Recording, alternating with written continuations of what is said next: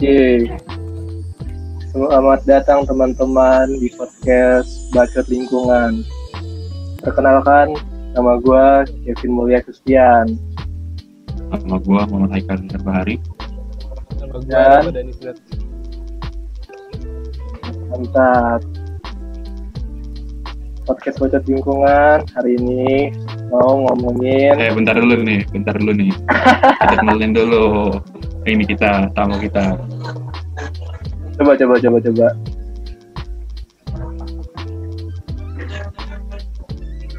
Namanya siapa? Nama saya Pak Ramadhani Pak. Ah, Ramadan. Eh, Pak. Anak baru Pak. Oh, anak baru. Ya lanjut. IGG anjing. Bukan, bukan lu tadi tuh pas story tadi Ulang Rama. lagi, ulang lagi. Ulang lagi, ulang lagi. Gak apa-apa, gak apa-apa, gini aja. Gimana? Asli. gimana? Gak apa-apa, gak apa-apa. Santai aja, ngalir aja. Oh. Jadi ntar juga bakal dimasukin, nih, tetap dimasukin nanti. Iya. Jadi ceritanya, jadi ceritanya kan kita bertiga ini adalah satu satu kosan. Jadi buat para pendengar yang tidak tahu, kita ini satu kosan. Jadi itu tuh cuman framing doang, seolah-olah kita tidak mengenal. Iya, padahal Padahal kasur bertiga. ya Allah.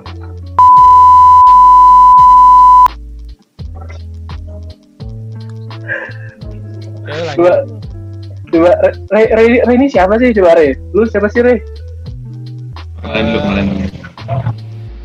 Bu, gua apa ya mahasiswa mahasiswa dari teknik lingkungan yang yang pernah jadi ketua himpunan di situ terus udah udah sekarang lagi nyari magang kayak gitu gitu pak Udah dapat magang lah itu. Jadi teman kita, teman kita ini sangat idealis ya. Jadi kita undang supaya masih ada sisa-sisa idealis di zaman ketua hima dulu. semoga masih ada ya pak ya kan Ya. makin dewasa kayak makin kurang gitu pak Iya, makin dikasih jabatan kan masih Iya. makin hilang. makin realistis kan Makin anjing naif ya. Idealis apa tuh idealis yang ngebut ya. Cuman sekarang dipakai lagi idealisnya.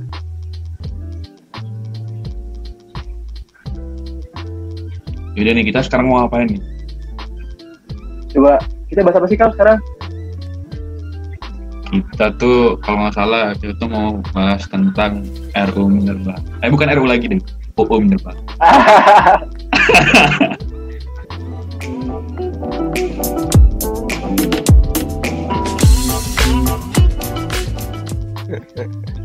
Bukan Kalau RUU. bukan RU lagi, Bukan UU RUU. Betul. undang-undang pak Udah undang-undang. Yang Iya, pakai Zoom. Zoom. itu kan?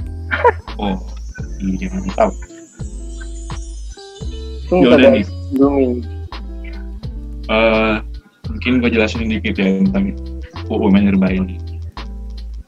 Kalau sebenarnya itu UU Minerba itu tuh tentang sebuah undang-undang yang eh, mengatur eh, seluruh kegiatan pertambangan mineral dan batu bara.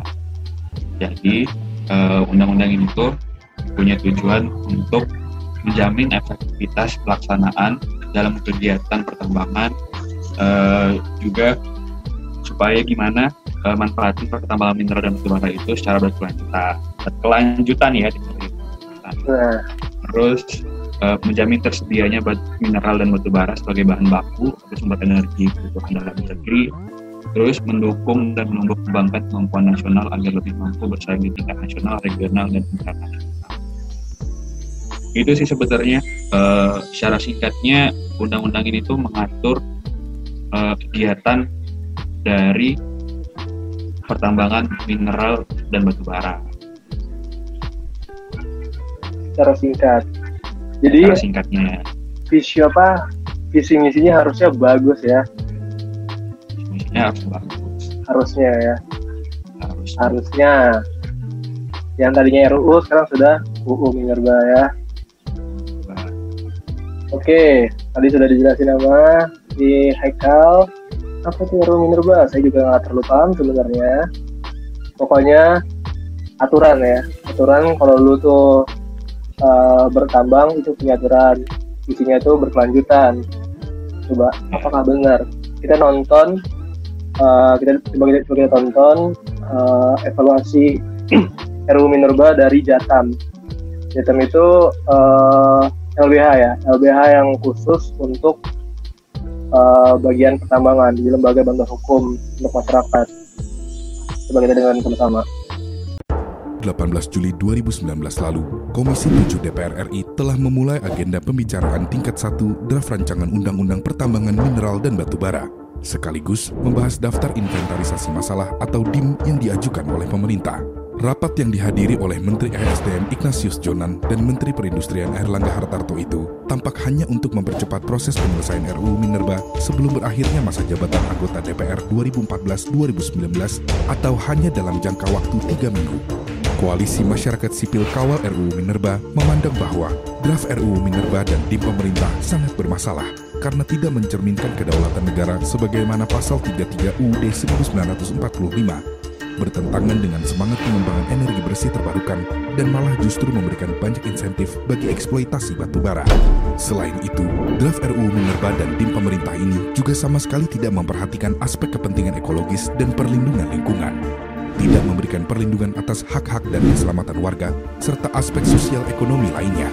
DIM RUU Minerba itu justru memberi peluang untuk obral kekayaan alam tanpa batas serta berpotensi digunakan untuk mengkriminalisasi masyarakat yang dituding menghalang-halangi kegiatan pertambangan. Apalagi ada penambahan pasal 115A yang menguatkan pasal 162 pada UU Minerba lama untuk memberi ruang kriminalisasi terhadap warga yang menyampaikan haknya menolak tambang. Selanjutnya, pada pasal 99 ayat 2 di draft RUU Minerba yang beredar, justru melegitimasi lubang tambang untuk dijadikan irigasi dan wisata yang mana hal ini akan melegalkan perusahaan terus meninggalkan lubang maut.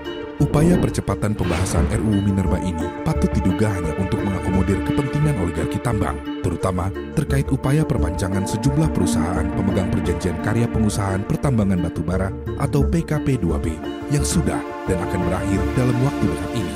Perusahaan-perusahaan itu antara lain PT Tanito Harum telah berakhir pada Januari 2019 PT Arutmin Indonesia pada November 2020, PT Kaltim Primako atau KPC pada Desember 2021, PT Multi Harapan Utama atau MHU pada April 2022, PT Adaro Indonesia pada September 2022, PT Hideco Jaya Agung pada Maret 2023, dan PT Braukol Energi pada April 2025. Lantas, apa urgensinya penyelesaian RUU Minerba yang dikebut dalam waktu tiga minggu itu? Dan siapa pembahasan draft RUU Minerba itu dilakukan? Hentikan pembahasan RUU Minerba.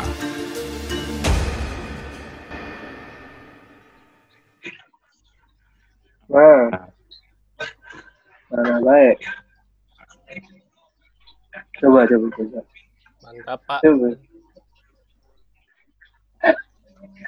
Jadi, apakah kalau dari LBH ini apakah sesuai apa yang sudah dijelaskan awalnya sama Haikal itu apa itu RUU Minerba? Beda, Pak. Oh beda ya Pak ya? Oh, coba. coba nih. Coba bisa lu, Re, beda. apa? Coba lu, apa menurut lu yang, yang kira-kira apa sih yang bikin ini tuh? Apa sih ini tuh kayak beda gitu sama apa penjelasan sebelumnya? Eh, sebenarnya yang dibuat ya kayak bertentangan sih Pak. Kayak ini kelihatan banget untuk kepentingan beberapa pihak. Terutama kelihatan jelas kan pihak yang diuntungkan yang mana. Di mana yang punya punya kekuatan tuh malah ditambah kekuatannya. Dari mulai kriminalisasi segala macam. Ini juga gue lagi baca-baca artikel kayak RU apa aja yang sebenarnya bermasalah di sini em, ada beberapa RUU yang bermasalah Hal ya? Masalah RUU. banyak-banyak juga sebenarnya dan ini tuh kelihatan jelas kayak eh, untuk melancarkan ini eh, perpanjangan izin. Izin yang kayak apa perusahaan-perusahaan yang yang udah bermasalah itu tuh kayak berlindung bakal berlindung sama undang-undang yang udah dibarusan ini kan Iya. karena sebenarnya mereka udah bermasalah dan juga dengan adanya undang-undang ini jadi mereka terlindungi terus menurut lo apa yang kira-kira apa yang bikin bikin eh, pemerintah untuk mempercepat eh, pengesahan RUU itu. Banyak sih pak. Kayak contohnya mungkin em, gue coba eh, bawa mungkin gimana ya ada beberapa sudut pandang yang seolah-olah dia memikirkan buruh. Jadi em, argumentasinya adalah ada beberapa karya yang tadi yang harus diperpanjang itu kan banyak ini apa eh, pekerjanya Nah, pekerja itu butuh kepastian, butuh kepastian apakah bisa bekerja lagi atau seperti apa. Nah, itu yang jadi argumentasi eh, baca di mana detik atau tempo gitu lupa. Hmm. Nah, itu mungkin dari satu sisi cuman kayak gak gak bagus aja gitu kayak perbandingan se perbandingan ini sama perbandingan yang dikorbankan nantinya. Terus ada juga eh, mungkin kepentingan sebenarnya arah energi sih pak. Kayaknya. Ke arah energi kita ya emang kita emang kayak ya Indonesia kan emang kayak batu bara kayak apa. Saking kayaknya kan perang malah bisa buat ngerebutin Indonesia.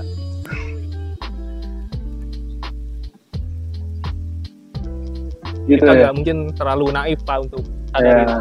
sadarin dia nanti batu bara bakal habis tambang bakal habis. Tuh. ya jadi terlalu naif. Ada limit kan Sebenarnya- tapi sebenarnya di satu sisi tambang juga perlu karena pembuatan solar panel itu kan menggunakan hasil tambang juga. Tuh itu sih, Pak. tuh jadi sebenarnya yang Iya. penting itu per- perlakuannya itu adil. Nah kan kalau yang ini kayak terlalu terlihat terlalu tergesa-gesa Hmm. pakai zoom pakai zoom nggak tahu lah mereknya apa lah. Pokoknya pakai virtual meeting ya. Pakai virtual ini. Jangan jangan disebut. Oh iya pakai virtual meeting. Pakai tit ya kayak kita ini aja pakai laptop. Emang bahan material dari mana? Plastik aja itu dari hasil tambang. tentu. Hmm. tambang itu tetap perlu kita tetap untuk keberlangsungan tapi harus yang berkelanjutan begitu kan ya? Mm-mm. ada itu daerah tambang yang ada warganya. Gitu. coba itu gimana kita cara mengayomi itu kan dari dampak sosial gitu. Ini malah bisa dipakai buat kriminalisasi menghalang-halangi ya kan satu. Itu terus kayak penolak Penolakan pro kontra. kan wajar pak. Ya wajar gitu. Cuman gimana kita cara komunikasinya gitu gimana cara kita uh, oke gue tuh di sini tuh bertanggung jawab loh gitu. Atau ya Mm. mungkin ada beberapa tanah adat ya harus kita hormati atau apa.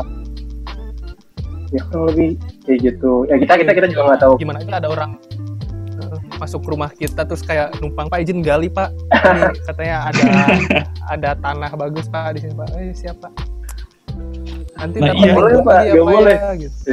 gak boleh gak boleh. Wah bapak ngalang lagi saya gitu. Gue masih penjara. Iya masalahnya tuh kayak kayak ada orang yang masuk ke rumah kita kayak tok tok tok. Pak numpang minum. Minum terus terus apa? Langsung minum. Udah dapat semua tuh. Cabut itu kayak nggak nggak ada nggak nggak nggak ada itu. Kayak udah sekarang tuh eh, perusahaan-perusahaan tambang tuh mereka bakalan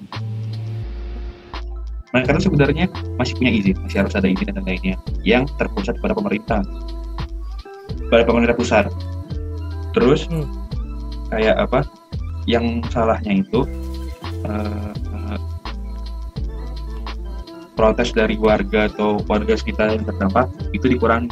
Maksudnya di mereka di, ditahan untuk protes atau gimana jadi kayak kalau yang protes nih kena hukuman. Yang protes nih kena hukuman. Banyak sih pak ya yang ditangkap Iya, tanpa Itu pun, adanya eh, UU tanpa adanya undang-undang udah udah banyak praktek-praktek gitu Nah, makanya ada jajatam ya.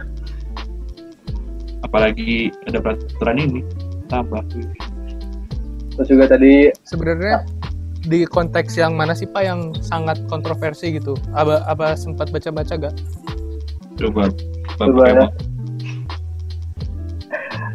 Jadi buat yang denger sebenarnya udah siapin tuh rundownnya. udah ada rundownnya. Nah, apalagi tuh yang jatuh. ya sosokan aja ya kan Sosokan, sosokan aja sosokan TikTok TikTok TikTok kalau udah ada gitu. satu TikTok nih padahal udah dibahas semua nih biar direkam aja ya kan Kita udah dengar tadi kan dari Jatam. Jatam, Jatam itu eh, LBH eh, kasus di pertambangan dan pertambangan lah, lembaga bantuan hukum buat masyarakat. Ini adalah eh, selanjutnya dari Tempo.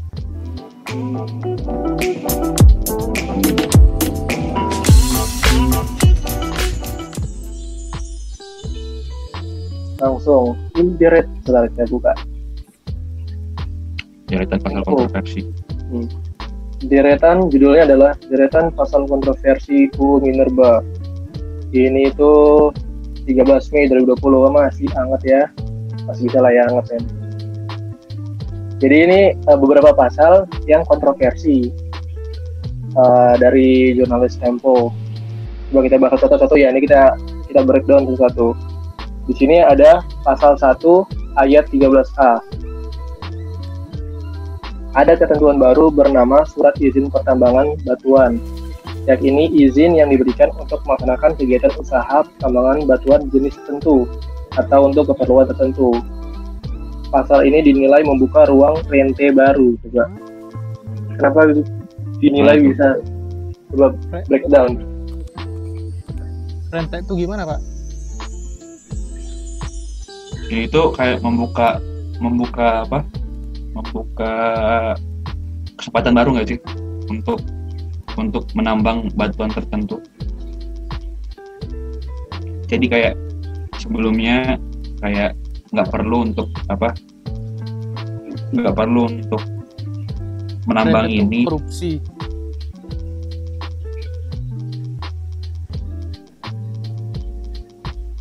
Cari dong di Google Apa tadi apa Ray? Rente itu adalah korupsi kalau tadi dari searchingnya tahu sih. korupsi. Tadi nih.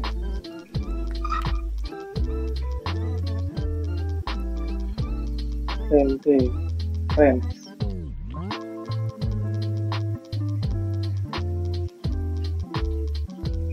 Ini membuka ruang rente. Coba korupsi berarti ya. Kenapa coba? Itu Bang, baru misalkan benar. misalkan nambang ada batu ada batu Hmm. baru misalkan namanya Hmm. batu batu batu apa Aki.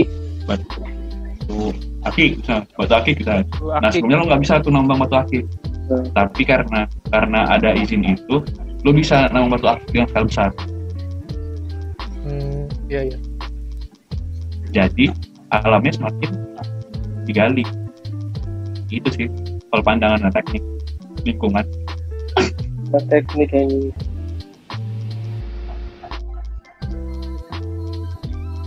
lanjut lo lanjutan yang kedua. Yang kedua kontroversi dari Tempo. Pasal 1 ayat 28A pasal ini mengatur bahwa wilayah hukum pertambangan adalah seluruh ruang darat ruang laut termasuk ruang dalam bumi sebagai satu kesatuan wilayah yakni kepulauan Indonesia karena di bawah perairan dan landas- kontinen definisi yang baru ada di UU Anyar ini mengancam ruang hidup masyarakat karena seluruh kegiatan mulai dari penyelidikan hingga pertambangan masuk dalam ruang hidup masyarakat. gimana bapak Re? Hmm. Jadi istilahnya ya misalkan ada orang orang yang tinggal di sekitar tambang ya itu orang milik kita gitu kan. Masuk ke wilayah hukum kita. Jadi hukum si hukum si tambangnya gitu. Ya jadi ngambil ngambil haknya gitu bisa bisa iya bisa bisa iya ya bisa bahaya juga pak seluruhnya loh jadi kayak darat Nah. laut udara uh kurang juga. doang nih menambah Yang kurang udara arti Iya. yang udara yang udara tuh mungkin ngancem reporter kayak misalkan Antam Jatam Jatam itu untuk ngambil eh, dokumentasi lewat drone. Nah mungkin mengancam di situ bisa dipenda- dipenjarakan.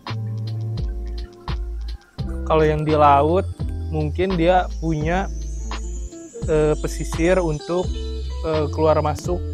Mungkin alat transportasi dia. Nah, nggak boleh ada yang lewat situ. Jadi ke nelayan mungkin bisa dihukum mungkin kayak gitu ya pak Iya, iya. Jadi kayak kasarnya misalnya nih eh, ada jatam gitu.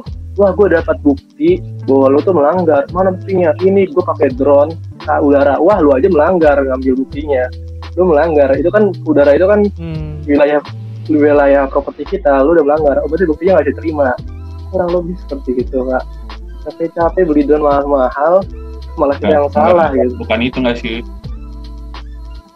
bukan itu nggak sih Nih, mulai dari penyelidikan pasal 1 hingga ayat 28A itu ini nggak sih kayak apa? Karena eh, kan pertama dibilangin pasal ini mengatur bahwa wilayah hukum pertambangan adalah seluruh ruang darat, ruang laut. Berarti seluruh bentuk ruang darat dan ruang laut itu bebas untuk di- hmm, digali, ditambang. ya, Jadi ya, ya. itu bakal apa? eh, mengancam ruang hidup, ruang hidup masyarakat. Jadi kayak apa? Kayak karena semua tempat bisa ditambang, perumahan ditambang, ya hidup masyarakat. Walaupun sebenarnya eh, apa? Kayak perumahan nggak mungkin tambang. Maksudnya kayak ruang hidup masyarakat tuh seluruh tempat dan laut dan ruang darat tuh boleh ditambang. Jadi mengancam hidupnya nggak gitu. Iya, iya, iya. nangkap, mungkin nangkap. ada kayak em, ya kayak mungkin tadi kayak cagar apa kayak Cagar adat Nah iya, iya itu. Ada cuma boleh. Iya. sekarang boleh. Iya kita nggak nggak anti pertambangan ya. Tapi butuh keberlangsungan ya. Tuh. coba nih tiga yang ketiga. Pasal 4 ayat 2 pasal ini mengatur bahwa penguasaan mineral dan batu bara diselenggarakan oleh pemerintah pusat dalam UU lama pasal itu juga memberikan kewenangan untuk pemerintah daerah UU Minerba baru ini mengatur semua kewenangan perizinan tak lagi ada di pemerintah daerah, melainkan ditarik ke pusat. Sentralisasi ini dinilai bertentangan dengan semangat otonomi daerah. Tuh, coba gimana? Coba, coba, coba. Nih, kalau kalau kalau kalau dari gua ya, eh apa lagi? Ya bertentangan sama otonomi daerah. Ya, kan misalnya Jadi sebelumnya sebelumnya kan apa namanya sebelumnya eh, sebelum eh, sama daerah. Sekarang semua terpusat. Terus buat apa ada daerah gitu kan? Buat apa mereka menjabat gitu. Tapi eh, sisi kontranya misalnya iya kan banyak ditemukan eh, pejabat-pejabat daerah yang justru punya kepentingan gitu. Dia malah mewakili kepentingan itu karena pejabat Hmm. pejabat daerah menggunakan jabatannya untuk kepenting kepentingan perizinan pertambangan. Jadi mendingan ke pusat saja gitu. Tapi Itu- kemarin waktu itu waktu di eh, LBBI eh, lu pada inget gak? Iya iya iya. Kasus perizinan yang dibuat baru itu adalah di masa-masa sebelum kampanye ya sebelum mau ngejabat dan sesudah mau berakhir Hmm. Iya iya. nah itu tuh kemungkinan adalah untuk nge dana kampanye kan nah iya iya dengan ditariknya ke pusat berarti kan nah jadi sebelum nih sebelum ke pusat nih dengan sebelum ke pusat si perusahaan ini bisa memperhatikan kapan daerah ini melakukan pilkada dan menutup calon di daerah ini. Untuk di daerah lain eh, juga sama. Nah kalau di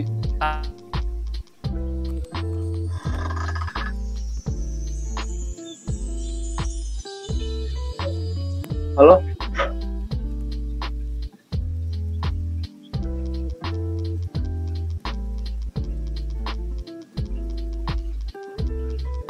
Untuk dicuranginnya tuh di pilpres. Untuk di kayak ayo pak saya tutup eh, biaya kampanyenya. Cuman tolong izinnya pak. Biasanya kan kalau di daerah pilgub apa apa segala macam mungkin eh, sering dimainkan gitu. Iya ya. Cuman ya namanya namanya cara sebenarnya banyak banget dipakai gitu, dipermainkan gitu gara-gara gara-gara ada pilgub, gara-gara jadi kayak ini dana lu butuh dana berapa ini tapi terus lu udah kepilih ini ya ini ya gitu. Kayak itu tidak terjadi dibuatlah sentralisasi tapi ya efek jeleknya semua terlalu sentral jadi semangat otonomi daerah tidak ada. Iya. terus juga ada beber- ada beberapa kasus juga kan siapa ya? Mental Iya. korupsi mah.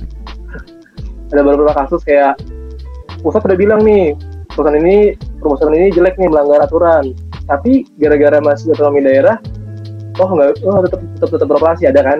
Pada dengarkan usah kita sebut lah siapa pejabatnya kan. Mm-mm. Ingat kan waktu pas kita di di sana tuh. Di pusat udah dibilang stop gitu. Makanya eh, masyarakat masyarakatnya tuh datang ke pusat ngadu bahwa ini masih terus berjalan masih terus masih terus operasi padahal sudah ada surat dari pusat untuk stop. Terus eh, daerah meng eh, bil- apa? Bilang pasang alasan badan lah. supaya pasang badan. Enggak kok. Eh, ini tetap bisa tetap bisa operasi asal memenuhi ini ini ini gitu. Tapi juga tetap tetap juga belum terpenuhi aturan yang dimaksud. Ya.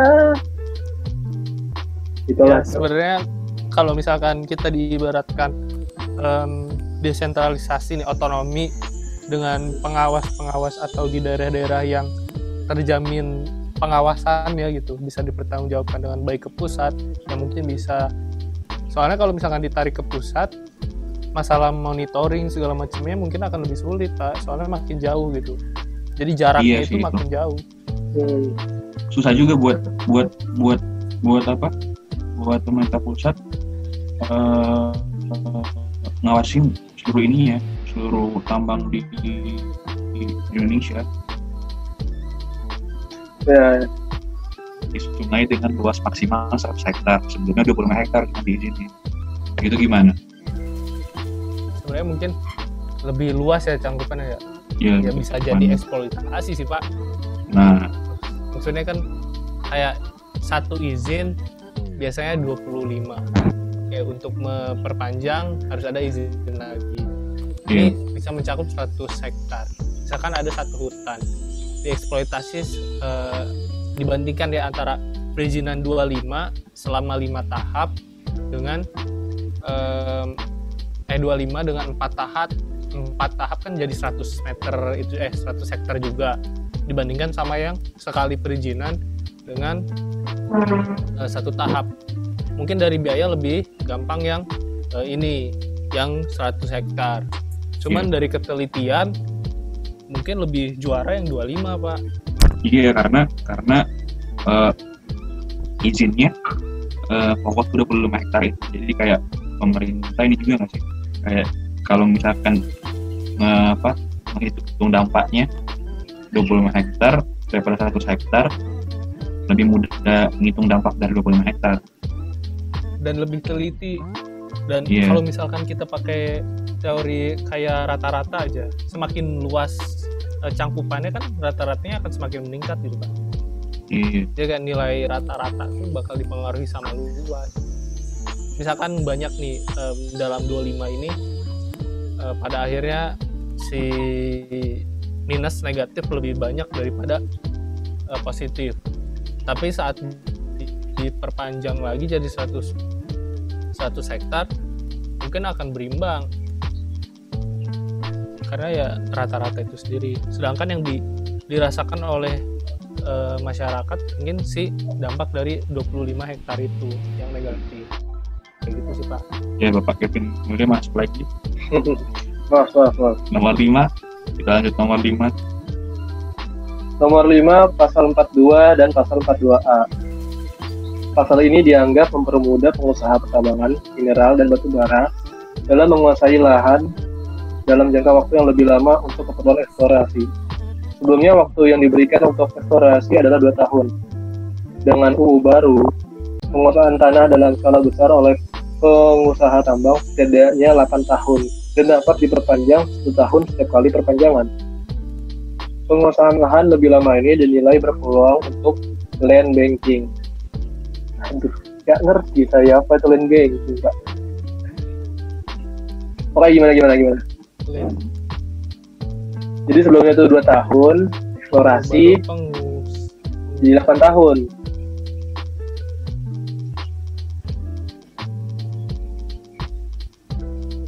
Hmm. Oh.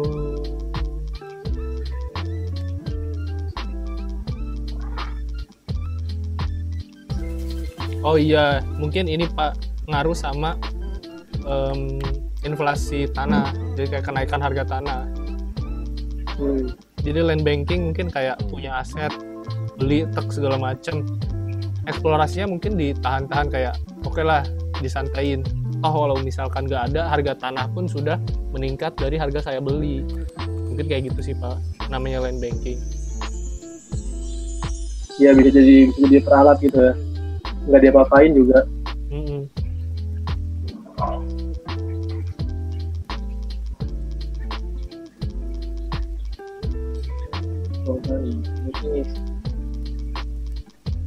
Oh iya betul betul betul Oh, benar benar benar. The practice of segregating parcels of land for future sale of the or development. jadi mendapat eh, ya harga harga awalnya lebih murah bisa jangka waktu lebih banyak iya ya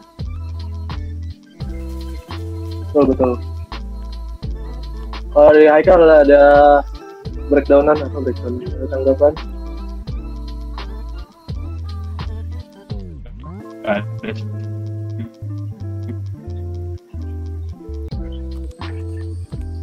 kita beropini masing-masing. Iya. Jadi sekali lagi nih opini-opini anak mahasiswa ya.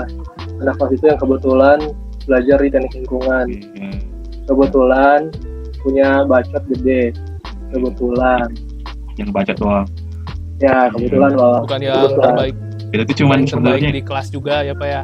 Iya, betul. kita kan di sini tuh se- sebenarnya di sini tuh ngebacot nggak Ah. jelas ya kan ngomong Ya semoga bisa nambah sudut pandang sih Pak. Iya, betul. supaya terbuka juga kalau sebenarnya ada ada sesuatu yang urgent untuk dibahas ini tuh sebenarnya kita kan bahasnya nggak nggak secara nggak nggak berdasar. Tergantung kita duduknya doang mau mau bahas gimana jadi kayak apa? Kayak ini sudut pandang kita dasarnya sudut pandang kita doang. Ya orang-orang mau pikirnya gimana ya bebas. Nah, ya jadi gitu ya. Buat yang dengar mungkin ntar dosen kita dengar kan. Wah anak-anak ini kritik saya masih belum. Tuh lanjut guys. Guys lagi yang keenam yang keenam eh, pasal kontroversi dihapusnya pasal 83 ayat 2 dan 4 UU Minerba Lama Pasal 83 ayat 2 UU Minerba Lama mengatur batasan luas WIUPK untuk produksi pertambangan mineral logam paling banyak 25.000 hektar. Adapun pasal 834 ayat 4 UU Lama menyebut batasan luas WIUPK untuk produksi pertambangan batu bara paling banyak 15.000 hektar. Jadi ada yang dihapus. Ya ini mah tentang tentang ini batasan Pak ya kayak Ya, ya. eksploitasinya lebih luas mungkin Pak mungkin kayak gitu. Iya. Jadi tadinya ada limitnya, sekarang tuh di luas. Terus setuju ketujuh, number seven, anjay. Pasal 192 dan 164. Dua pasal ini dinilai membuka peluang kriminalisasi terhadap warga penolak tambang. Pasal 162 menyebut bahwa setiap orang yang merintangi atau mengganggu kegiatan usaha pertambangan dan dari pemegang IUP, IUPK, IPR, atau FIPB Oh, kalau yang Nah. pasal ini mungkin yang tadi katanya bisa jadi ini apa kriminalisasi. Betul. Iya, itu demons demonstrasi juga bisa tergolong ini. Pak bahkan merintangi gitu. Yang kayak merin- merintangi itu kan kayak dihalangi tapi masih bisa berjalan gitu. Iya. kayak lu kasih batu di jalan aja itu udah merintangi. Ini kayak kayak ini nggak sih? sebenarnya itu karet. Kayak apa? Kayak sebenarnya bingungnya eh karena semua izinnya itu belum jelas. Maksudnya kayak kan ini kan tadi fokusnya ke kalau kita ngerintang ke orang merintangnya atau eh, menghambat pertambangan yang udah punya izin. Maksudnya izinnya pun belum jelas, dampaknya belum tahu gimana. Nah itu kayak kayak kayak udah cuma ngasih izin doang, tapi tapi belum tahu dampak pada masyarakat gimana, dampak eh, lingkungannya ke masyarakat, kesehatannya masyarakat nggak jelas dan masyarakat pengen protes karena karena karena apa? Karena karena sih. dampaknya. Iya. Kayak maksudnya kayak izin itu kan berdasarkan studi di lapangan memproyeksikan masa depan kayak Ya iya. dan itu pun kayak oke eh, kenyataan dan prediksi mungkin akan sedikit berbeda. Nah, si warga ini protes itu wajar dong karena ya dari studi ya supaya selaras lah bahkan mungkin lebih baik antara studi dan kenyataan. Jangan sampai oke izin eh, 8 tahun studinya bakal seperti ini tapi dalam perjalanannya bahkan lebih parah kayak gitu. Mungkin Iya. itu yang jadi em, senjata buat masyarakat ya karet ya sangat karet elastis. Karet. Rintangi itu pak. Aduh. Kita gimana? rintang Rintah kalau rintangannya tuh genting Takeshi Jangan gitu ya ngomong jangan jelas banget. gitu. Iya, jelas. ini rintanginnya ember gitu ya ember si semen gitu. Rintanginnya kan banyak. batu kerikil. Kan emang biasa kan protes protes protes tuh memang ya bahkan ada yang bilang eh, misalkan udah langganan lah. Oh biasanya ini eh, bahkan dari dosen kita juga kan pernah bilang oh ini nih udah biasanya si ini segala masa segala macam. Ya udah maksudnya itu pun bisa dipenjara gitu. Walaupun hanya merintangi misalkan pintu masuknya jadi harus ngelakson dulu sebelum masuk itu bisa kena Iya ya. Kalau kita ngomong rintangan ya. Karet itu sih pak itu. Nggak tahu ntar dipakai atau enggak itu segitunya. Nah lanjut. Yang ke-8 dihapusnya pasal 162 UU Minerba Lama pasal 162 dalam UU Minerba Lama membuat sanksi pidana bagi pejabat yang korupsi izin usaha pertambangan izin pertambangan rakyat dan izin usaha pertambangan khusus. Pasal ini menyebut setiap orang yang mengeluarkan IUP, IPR, dan IUPK yang bertentangan dengan undang-undang ini dan menyalahgunakan kewenangan diberi sanksi pidana paling lama 2 tahun penjara dan denda paling banyak 200 juta rupiah. Namun ketentuan ini hilang dalam UU baru. Sejumlah pihak menilai hilangnya UU ini membuka celah bagi korupsi di bidang minerba. Mantap. ya jelas jelas sih pak itu Nah, bisa dibahas jelas lagi ya? sih, jelas ya, udah jelas. Udah cuman Perlu 200 juta. Dikasih benefit lebih dari 200 juta.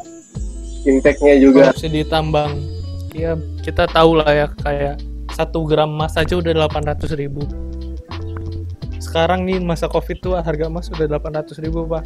Kalau ya misalkan dikorupsiin ya 200 juta mah nutup lah. Denda doang. Dua tahun. Paling banyak lagi cuy itu pun udah Nah, paling bisa- minim udah paling minim bisa berapa masih bulan bisa berapa bulan berarti. tergantung has tergantung pelicin. Nah, ya nggak tahu nggak tahu ya. Ini perspektif ya kita. nggak tahu. Main aman cuy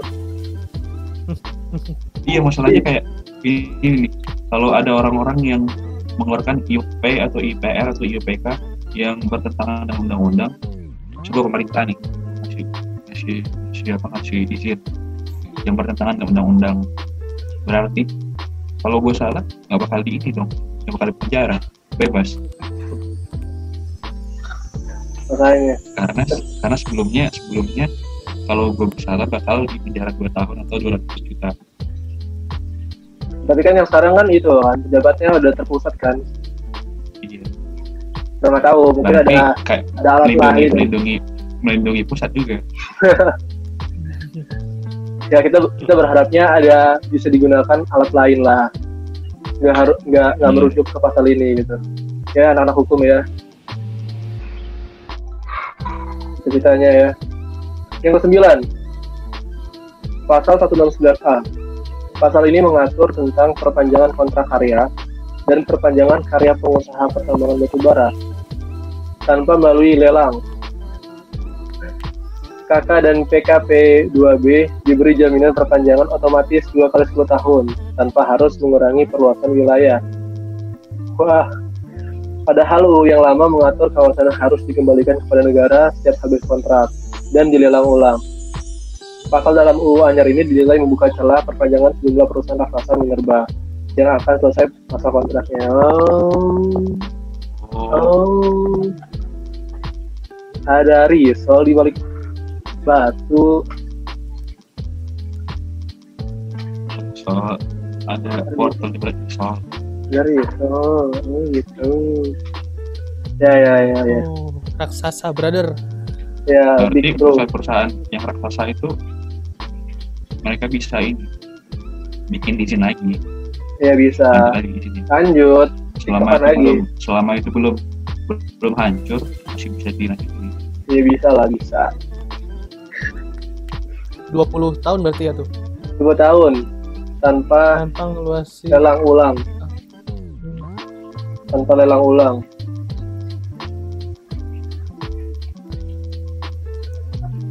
Itu juga terakhir nih. itu gimana ya? Itu juga eh, banyak kontroversi juga sih kayak oh berarti udah fix nih gitu. Lelang aja masih susah gitu. Lelang aja belum tentu eh, peng- pengusaha-pengusaha yang jujur tuh dapat apalagi nggak perlu dilelang. Udahlah main main gang sempit aja lah. Main gang sempit. mereka perusahaan-perusahaan gede Iya sih? Kalau kita mau mikir mau mikir mau mikir jahat ya ini kan ya bebas ya namanya gue bacot ya. Daripada gue ribet-ribet ngurusin di stok di pasar stok ya pak ya. Harga saham ini tambang Hmm. lagi naik pak. Gak tahu mungkin gara-gara ini. iya Bisa iya. Iya ya. iya iya. Ya udah ada kepastian kan. Aduh harus keren mah gue juga anak saham situ ya. Ya tambang aja lah. Harusnya sebelumnya sebelum gue minerba tuh gue beli itu. Satu lot lah minimal mah ya. Mm-mm. wilayah di ini pasal 169B ayat 5 pemegang KK dan PK PKP 2B dalam mengajukan permohonan UPK sebagai kelanjutan operasi produksi kontrak atau perjanjian dapat mengajukan permohonan wilayah di luar UPK untuk tahap kegiatan operasi produksi kepada menteri untuk menunjang kegiatan usaha pertambangan pasal ini dianggap memberikan keistimewaan bagi pemegang UPK untuk mendapatkan konsesi tambahan. Mantap. Banyak bonusnya ya. Bonusnya demi investasi. Ya sih. Ya. Bingung ya, namanya negara maju negara kaya loh. Negara maju pak, udah negara maju pak. oh iya udah negara maju ya covid, miskin lagi pak. Nah, iya. Astagfirullahaladzim kalian tidak boleh berbuat seperti itu aduh Aduh. Baru negara maju ya. Jangan-jangan ada konspirasi. Ada konspirasi Iya, kayak- covid.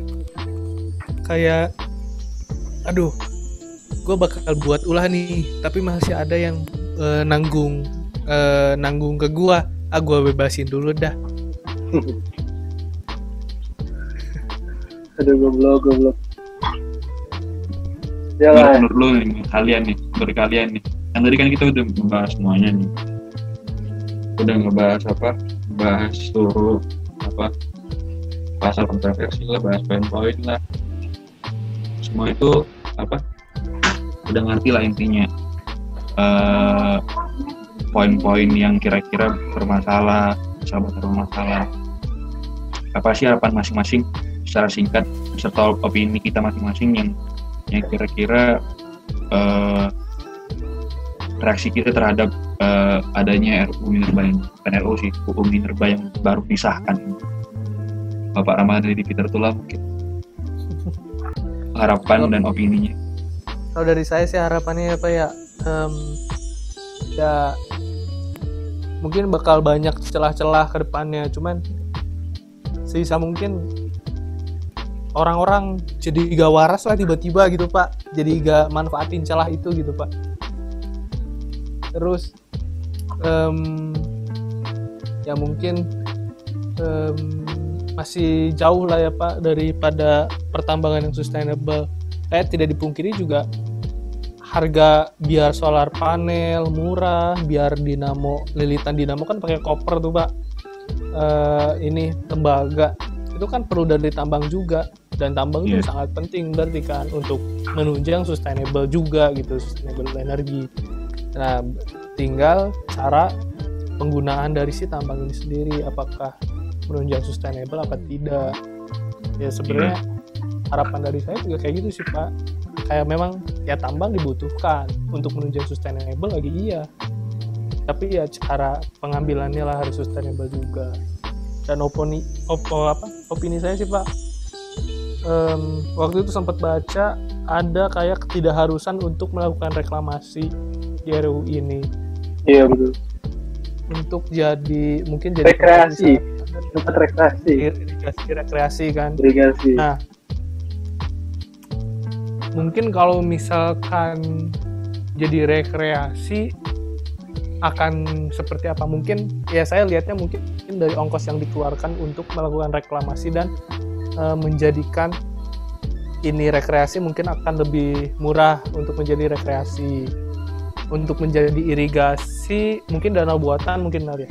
Atau seperti apa saya kurang mengerti sih pak. Cuman um, gak ada yang bisa ngejamin itu bakal laku gitu. Rekreasi itu gak bakal laku atau bahkan bisa sustain.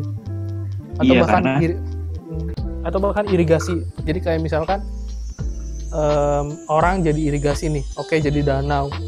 Oke danau tambang tapi bagaimana pencemaran dari dana, uh, tambang itu sendiri misalkan?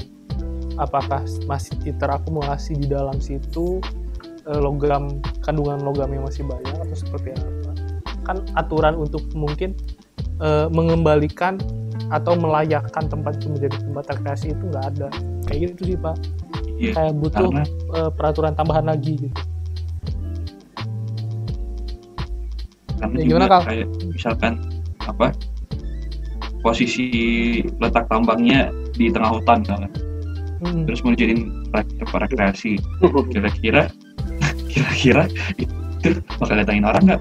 Terus itu belum direk di direnovasi belum direklamasi kan? Jadinya dampaknya ya bakal rusak juga. Iya pakai tengah hutan gitu kan tambangan wah apa namanya transportasi pakai apa? Oh, pakai helikopter yo yo iya kan? Gitu kali mungkin mikirnya kan? Oh mungkin itu ya. Iya nggak perlu nggak perlu jalan raya akses itu nggak perlu fasilitas itu nggak perlu gitu. Sebenarnya idenya bagus sih pak. Ide-ide untuk ini bagus itu kayak daripada istilahnya kayak sudah gali ngambil tanah dari luar ngebeli tanah berapa ton untuk reklamasi lebih baik kita gunakan yang sudah kita lakukan. Bagus idenya cuman kurang matang pak. Kurang iya, siap penerapannya penerapannya. Kayak kayak misalkan misalkan itu dijadiin tempat rekreasi misalkan bekas tambang kunjungan bekas tambang untuk ini ini ini ini. Kan belum direklamasi. Akhirnya ya bermasalah juga. So, kayak dampaknya kan belum direklamasi itu uh, berdampak besar terhadap lingkungan. Karena belum direklamasi ataupun belum diperbaiki cuma dijadikan tempat rekreasi jadi bisa di, dimanipulasi sama pengusaha untuk untuk udah nih kita udah bikin rekreasi. Tapi sebenarnya mereka malas buat reklamasi itu. Iya. Ya mungkin untuk tambahannya mungkin seperti ini sih pak kayak apabila dijadikan irigasi harus ada parameter-parameter yang uh, terpenuhi. Misalkan kayak dari kualitas airnya cadangan uh, cadangan air diperkirakan apa terus kayak pokoknya dari tujuan dari setiap tujuan apa yang akan dilakukan ke situ tuh harus ada standarisasi dari rekreasi misalkan rekreasi rekreasi pun harus rekreasi yang sustainable. Maksudnya apa? E, pengunjungnya jelas dari mana akses ke sananya gimana dan itu harus bisa dipertanggungjawabkan nih pak nah itu mungkin masih ya bisa lah diterima gitu kayaknya itu bau-bau gue siapa ya matkul apa tuh kalau gue tahu gue Apaan? Iya bawa bawa tugas itu mata kuliah apa itu ya? Yang pernah dengar? Apaan ya Pak ya? Lupa saya deh. Nah, kan Bapak sopir ya Pak? Oh. Oh. Apa ya namanya? Lupa. Oh ketahuan Pak. Dia kagak kagak ngisi papernya, kagak ngisi proposalnya. Iya, iya, iya, kita juga belajar tuh visibility tadi terus kelayakan suatu wilayah itu gimana kemampuan uh, suatu wilayah menampung pengunjung apakah sudah layak baik uh, segi polusinya baik segi uh, kebutuhannya gitu. Itu apakah sudah layak? Nah kalau misalnya dibikin itu sudah dibikin matang-matang belum? Yang sudah jelas-jelas sempat rekreasi saja itu belum. Uh, ada penelitian uh, visibility tadinya lagi ini ya tambang yang aksesnya juga entah berantah iya. Coba mungkin kalau dari gua sih melihatnya ini jadi tantangan yuk ya enggak anak muda tuh harus berpikir aneh ya. Ini tantangan buat kalian karena gue masih belajar. Buat kalian supaya belajar lebih giat lagi supaya bisa nuntut lebih bagus lagi karena gue masih belajar. Udah ngasih tantangan ke orang lain lagi. Jadi ya, ya ya ini jadi tantangan kita buat kita belajar. Wah ini tuh bisa pakai pasal yang lain ini buat kenain atau wah ini melanggar dari segi mana nih. Kita sebagai yang nextnya itu ya jangan uh, apatis. Ya kalau lu apatis ya lu nggak usah di sini lah ya. Ya udah kalau menurut gue sih itu sebagai tantangan kita ya terus ya mau gimana uh, kelemahan dan kelebihannya suatu regulasi itu ya pasti selalu ada. Terus mungkin ini mungkin caranya mekanismenya juga beberapa juga ada yang uh, responin uh, yang terburu-buru dalam pembuatannya terus uh, tersembunyi-tersembunyi. Uh, ada yang bilang draftnya aja belum di upload di situs resminya. Jadi gimana masyarakat bisa tahu tuh draft resminya uh, pemerintah gitu dalam membuat rancangan. Jadi kayak makanya yes, mekanisme mekanisme yang harusnya aja dilakukan itu belum dilakukan. Ya, ya sebenarnya banyak banyak banyak apa yang pelanggar sih pak dalam perencanaan ini. Kayak hak hak hak yang lainnya tuh hak hak masyarakat untuk keterbukaan data tuh nggak dapat ya kayak gitulah pak. Dan gitu. Itu sih kalau dari gue Haikal nggak ada ya? Oke. Apa kalau apa apakah eh hilang Haikal ya? Oh Haikal hilang. Haikal hilang Bentar, bentar. Ini lagi closing, bocah hilang, wah running all time, oke, okay, pas banget. Kal, apa penutupnya Kal? Anda ini tutup, tutup. Tutup. Kagak, lu apa opini lu, tanggapan lu?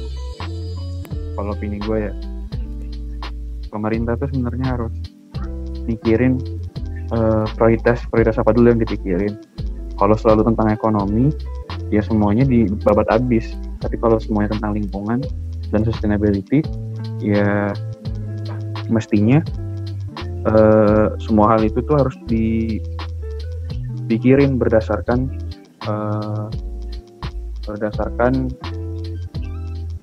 asas lingkungan. Jadi kayak kayak kayak pemerintah tuh nggak pernah fokus ke lingkungan. Itu yang anehnya di pemerintah. Kenapa mereka nggak pernah bikin peraturan tentang lingkungan dan juga uh, kebijakan-kebijakannya nggak pernah berdasarkan uh, kebijakan dari kebijakan lingkungan kebijakan yang berdasarkan lingkungan di sini kelihatan sih kayak kepentingan mereka tuh kepentingan untuk kepentingan kepentingan investasi ekonomi dan lain-lainnya ya kan Hmm. jadi nggak nggak semua aspek dipikirin sama pemerintah. Ya ya. Ya itu jadi itu harapannya hmm, ya. Kalau harapannya harapannya ke depannya supaya pemerintah bisa fokus atau ngambil sesuatu kebijakan untuk eh ambil kebijakan itu berdasarkan eh, berdasarkan asas lingkungan ataupun dampak lingkungannya gimana. ya ya. Itu sih eh, ini merepetkan sih banyak hal juga sih. Kalau masalah lingkungan ya kalau menurut gue sih saat ini eh, lingkungan ya bisa disampingkan lah. Yang kalau eh, sudut pandang gue gitu.